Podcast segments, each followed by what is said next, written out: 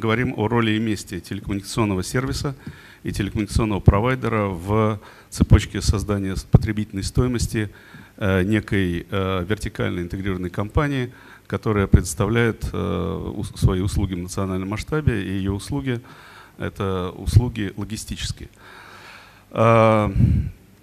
Есть два неоспоримых утверждения. Первое, что бизнес — это война, и второе, то, что реальные 90% успеха в войне и в бизнесе – это логистика. И я бы хотел начать э, свое выступление с э, оды в честь, так сказать, солдат э, бизнес-войны, логистиков, которые, как любой человек, серьезно занимающийся бизнесом, практически обеспечивают 90% успеха любой компании. Потому что после того, как рассеивается креативный дым и надо чего-то делать, приходят люди, которые это э, делают и обеспечивают нормальное функционирование всего корпоративного механизма. И любой э, реально работающий человек это очень хорошо знает. О них никогда не говорят. Э, они, э, так сказать, как говорится в логистике, you cannot over-excel, э, невозможно э, превысить KPI выше 100%, но тем не менее факт остается фактом. Логистика является э, основой бизнес-успеха практически любого бизнеса, и неважно практически какая э, логистика чего а, имеется в виду. Это может быть логистика информационных потоков или материальных объектов, результат всегда один и тот же. Если работает она, э, работает бизнес, и он успешен. Если она сбоит, бизнес постепенно загибается и сходит на нет, уступая место конкурентам. Итак, э, если мы рассмотрим цепочку создания потребительной стоимости в такой вертикальной интегрированной корпорации, становится понятно, что практически ее деятельность а, если мы говорим о корпорации X или Y или Z, а, сводится к логистике а, материальных объектов и информационных объектов и информационных потоков.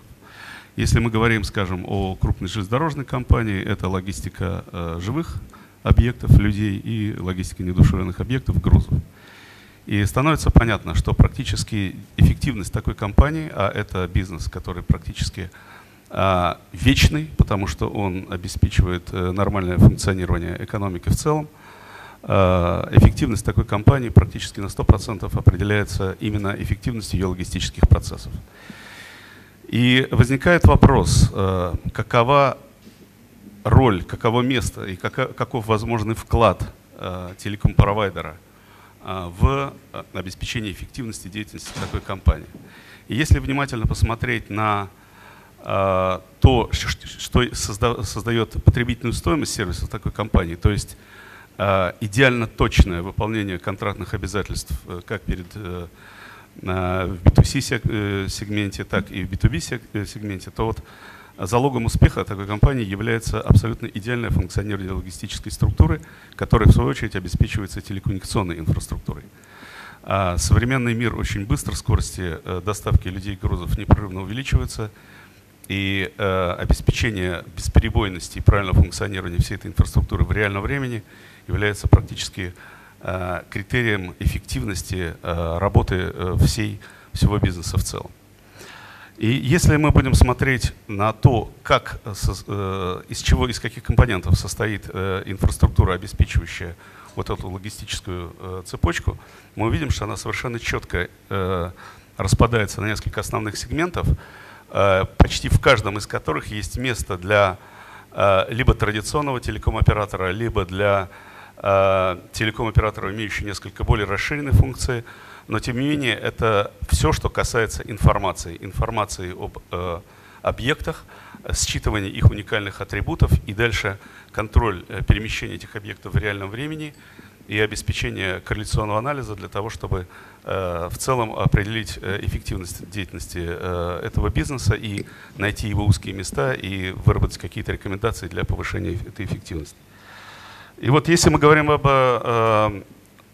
атрибутах этих, о уникальных атрибутах этих объектов логистических, то совершенно четко видно, что в настоящее время в отрасли происходит фундаментальное смещение акцентов и то, малозаметное нишевое, в общем-то, приложение, которое раньше называлось M2M, и которым э, раньше занимались B2B э, сектора сотовых операторов, А, это различные системы сигнализации и вот э, датчики и так далее сейчас выходят на первый план. Если э, те, кто был, скажем, в Барселоне в последнем э, Mobile World Congress, заметили, насколько сильно произошло смещение фокуса. И концепция Internet, Internet of Things или Internet of Everything, она начинает доминировать. Почему? Потому что эта концепция уже не столько о сотовой связи, сколько о соединении всего, э, всего и вся и э, расширении функций большого брата на всю совокупность объектов окружающего нас материального мира, и живых, и неживых.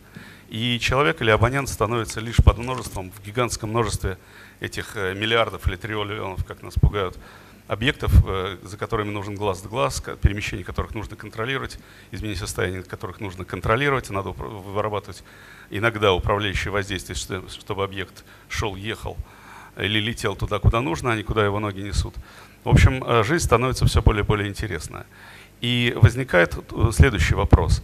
Если мы говорим об этих уникальных атрибутах, об этих метках, активаторах или чего, чем угодно, а в чьем видении должны находиться эти объекты и как они должны управляться и как они должны функционировать. Вот это вот очень важный вопрос, который пока еще отрасль не нашла ответа, и мы видим совершенно разные представления об этом. Э, единственное, э, спецификой вот нынешнего этапа переходного, когда еще ситуация не устоялась, в том, что отсутствуют единые стандарты а, IoT или IoE, э, которые обеспечивают, собственно говоря, а, унификацию а, радиоподсистем и, соответственно, стандартов э, и протоколов, по которым работают эти самые атрибуты, э, унификацию в единое пространство, которое позволяет практически любому оператору беспроводной связи считывать данные о статусе всех объектов контроля в поле зрения и, соответственно, либо считывать с них информацию, либо вырабатывать управляющее воздействие на них. Поэтому в этом смысле мы сейчас находимся в самом начале какого-то очень длинного запутанного и интересного пути, и пока никто не знает, куда кривая вывезет, потому что э, работа стандартизационных организаций – это всегда работа выработки компромиссов глобальных масштабов, и в какой-то степени она э, непредсказуема. Мы пока не знаем, э, какая технология или какая группа стандартов будет использована для того, чтобы обеспечить унифицированное глобальное функционирование логистических механизмов на основе интернета вещей, если мы говорим о радиосегменте. Но поскольку сейчас практически уже сформировалась э, группа лидеров, это порядка трех стандартов, э, которые э, описывают возможность наложения IoT-инфраструктуры на инфраструктуру сотовых операторов и встраивания этой подсистемы в общее так сказать, поле зрения сотовых операторов, то есть надежда, что в среднесрочной перспективе, я думаю, где-то в пределе 3-5 лет, но до ВКР 2020 уже эти стандарты будут вы, э, э, приняты, и мы окажемся в новом мире, где практически все будет работать совсем. Это вообще конечная, предельная так сказать, цель э, любой стандартизационной организации. Э, следующее, э, следующее по, если смотреть по иерархии, э, снизу вверх, то следующий уровень иерархии, начиная от базы объектов, у нас идут радиоподсистемы RN, Radio Access Networks, и там ситуация более предсказуема, потому что практически сейчас мы говорим о том, что де-факто все сводится к LTE, который стал неким первым, наверное, глобальным общим знаменателем для всех радиотехнологий, по крайней мере, на, в, в десятых годах 21 века. И речь идет о том, как инфраструктура, создаваемая сейчас LTE, будет взаимодействовать с множеством объектов IoT и, соответственно, обеспечивать их контроль и их управление. Мы, то, что мы видим сейчас, мы видим на самом деле некий начальный подход, когда все-таки пока все идет э, от GSM. А в основном, поскольку а, основная масса а, объектов а, работают в GSM протоколе, и большинство систем современных это, M2M э, это все-таки системы, которые общаются с GSM подсетями, GSM подсетями универсальных 2, 3, 4G сотовых сетей. А, Почему это возможно и почему такая ситуация, скорее всего, будет достаточно долго? А, потому что интернет вещей в базе своей, вот на, на, на нынешней фазе, это а, технология, которая сводится к генерации очень коротких пакетов информации, достаточно с очень низкой скважностью, раз в час или раз в сутки, ну, в общем, как получится. Поэтому пропускная способность GSM-сетей плюс их высокая покрывающая способность в низкочастотном диапазоне 900 МГц пока справляется с теми задачами, э, которые э, диктует э, технология МТМ на нынешней фазе развития. Но проблема состоит в том, что технология GSM неумолимо замещается технологией LTE. И есть ряд стран, например, Штаты или Австралия, где уже создаются прецеденты тотального выключения GSM-сетей и реформинга этих частот в LTE-технологию. Это с точки зрения M2M, это очень э, такой критичный момент, потому что возникает вопрос, а что делать с уже устоявшимися логистическими схемами поддержки э, атрибутов, имеющих э, GSM транспондеры, а, и перевода их каким-то образом, миграции их в новую LTE-технологию.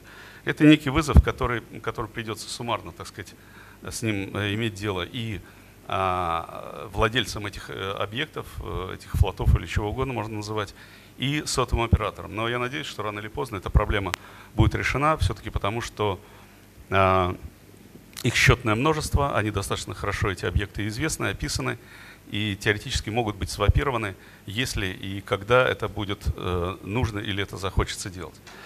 Другой вопрос, который возникает при анализе э, радиоподсистемы э, такого IoT, или M2M, или называйте как хотите оператора, это а, кому, собственно говоря, должна принадлежать радиоподсистема для взаимодействия с атрибутами, с этими объектами.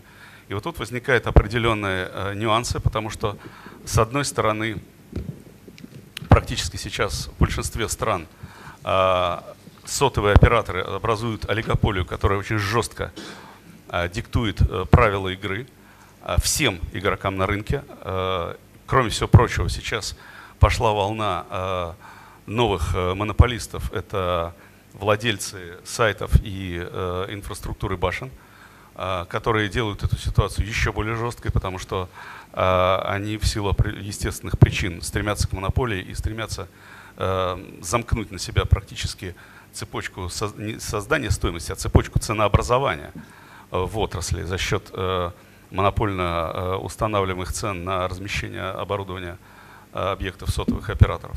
И вот тут возникает очень интересный момент, э, который можно представить гипотетически, но нас он, для нас он имеет практическое значение. Собственно, кто является владельцем и оператором этой радиоподсистемы. И э, возможны варианты, и э, существует точка зрения, по которой возможно для э, определенных логистических схем необходимо создавать э, независимую радиоподсистему, радиоинфраструктуру, которая будет взаимодействовать с совокупностью объектов э, логистического контроля и управления, независимо от инфраструктуры сотовых операторов. Так это или не так, насколько это эффективно, возможно и целесообразно, покажет время. Но, во всяком случае, такая гипотетическая возможность существует, и она должна рассматриваться холодной, э, с холодной головой, так сказать, и беспристрастно. А, следующий, следующий уровень иерархии – это инфраструктура информационных потоков, то, что называется backhaul. Вот тут э, мы опять входим в некое гипотетическое рассуждение, что лучше, э, когда эта инфраструктура э, является инфраструктурой, собственно, самого оператора IoT, или является э, арендованной инфраструктурой линков у э, третьих операторов. В принципе, с точки зрения, генера... с точки зрения объема или нагрузки на сети, это не критично, потому что пока что, э, пока э, объекты IoT генерируют малые пакеты данных с низкой скважностью, суммарный объем трафика, который они генерируют, и нагрузки на сети не критичны ни, для, ни в случае аренды сетей, ни в случае использования собственных сетей. Во всяком случае, рассматривается и та, и другая возможность, но могу заверить, что на той фазе развития IoT, на начальной фазе, где мы находимся, пока мы говорим о генерации пакетов порядка килобита раз в сутки или раз в час, а, все существующие инфраструктуры передачи данных, как собственные, так и арендованные, могут достаточно хорошо справляться с задачей и практически использования той или иной инфраструктуры – это вопрос бизнес-кейса и вопрос экономической эффективности и э, партнерских соглашений. Э, следующий уровень иерархии – это то, что называется Big Data. Я ужасно не люблю этот термин, как термин IoT. А, ну, да. а, я помню. А, значит, но тем не менее он исключительно важен, потому что практически весь этот колоссальный объем четырехмерного массива данных, то есть трехмерные координаты плюс время, плюс э, уникальный э, идентификатор объекта, э, должен обрабатываться в реальном масштабе времени – и э, речь идет не только о корреляционном анализе данных, динамических данных в реальном масштабе времени, но самое главное э, выработка управляющих воздействий на систему, логистическую систему, а также выработка рекомендаций по повышению ее эффективности. Вот тут мы сталкиваемся с очень интересным э, э, вопросом, какой э, вариант IT-инфраструктуры является более оптимальной. Это могут быть соды, распределенные соды, или это могут быть edge-серверы, которые практически размазаны э, по всей э, транспортной телекоммуникационной инфраструктуре, и за счет ее высокой пропускной способности и оптимальности э, функционирования могут обеспечивать выполнение задач. В принципе, мы рассматриваем разные варианты, и практически ни один вариант не исключен в настоящее время. Поэтому этот вопрос открытый. Во всяком случае, Big Data это э, в нынешнем виде это не столько техническая инженерная задача, она может быть успешно и эффективно решена, сколько задача, скорее всего, использования специализированного программного обеспечения, которое позволяет э, э, выжимать максимум информации и положительного эффекта из тех гигантских массивов данных, которые генерирует такая, такая э, корпоративная IoT-система. Итак, если суммировать, то мы говорим о чем? Мы говорим о том, что вот вся совокупность технических средств, которые я описал, должна быть направлена на повышение потребительной стоимости логистического оператора, э, сервиса логистического оператора и также повышение потребительной стоимости телекоммуникационного оператора, который работает в этой вертикально интегрированной корпоративной структуре, с тем и обеспечение повышения вклада такого телекоммуникационного оператора или телекоммуникационной инфраструктуры в эффективность работы всей компании э, в целом. И э, есть два подхода. Первое – это повышение эффективности впрямую, то есть увеличение скорости оборота, увеличение, э, снижение коэффициента ошибок э, и так далее. И это одно повышение потребительной стоимости. Второе – это генерация новых сервисов. И если говорить о генерации новых сервисов, то тут возникают новые интересные возможности, потому что выясняется при анализе общего сервисного поля этих объектов и одушевленных и неодушевленных выясняется, что на самом деле, и мы все это прекрасно знаем, как пассажиры, как э, приемополучатели грузов и так далее, э, их э, функционирование, их деятельность очень хорошо коррелирована. На самом деле мы совершаем, как пассажиры или компании, которые арендуют там, вагоны, составы и так далее, не совершают хаотические действия. Наши действия и наши перемещения являются достаточно хорошо детерминированными действиями, которые четко прописаны в пространстве во времени. И когда оператор использует массив данных для того, чтобы помочь нам э, сэкономить время, снизить э, издержки э, времени или денег на те или иные, так сказать, э, э, телодвижения, то это приводит к повышению потребительной стоимости. В заключение хочу сказать следующее. Мы находимся в самом начале пути. Тематика конференции – это взгляд в будущее. Мы пока только нащупываем, и отрасль в целом, и телекоммуникационный ее сегмент э, только нащупывает те средства и механизмы, которые позволят сделать нашу жизнь приятнее, э, лучше и, надеюсь, дешевле, по крайней мере для нас, э, смертных. И э, я надеюсь, что в ближайшие 3-5 лет э, мы увидим, наконец, э, услышим ответы на те вопросы, которые я сейчас задал. А пока мы постепенно, постепенно, так сказать, идем к достижению своей цели и к победе в бесконечной войне, которая называется бизнес. Спасибо.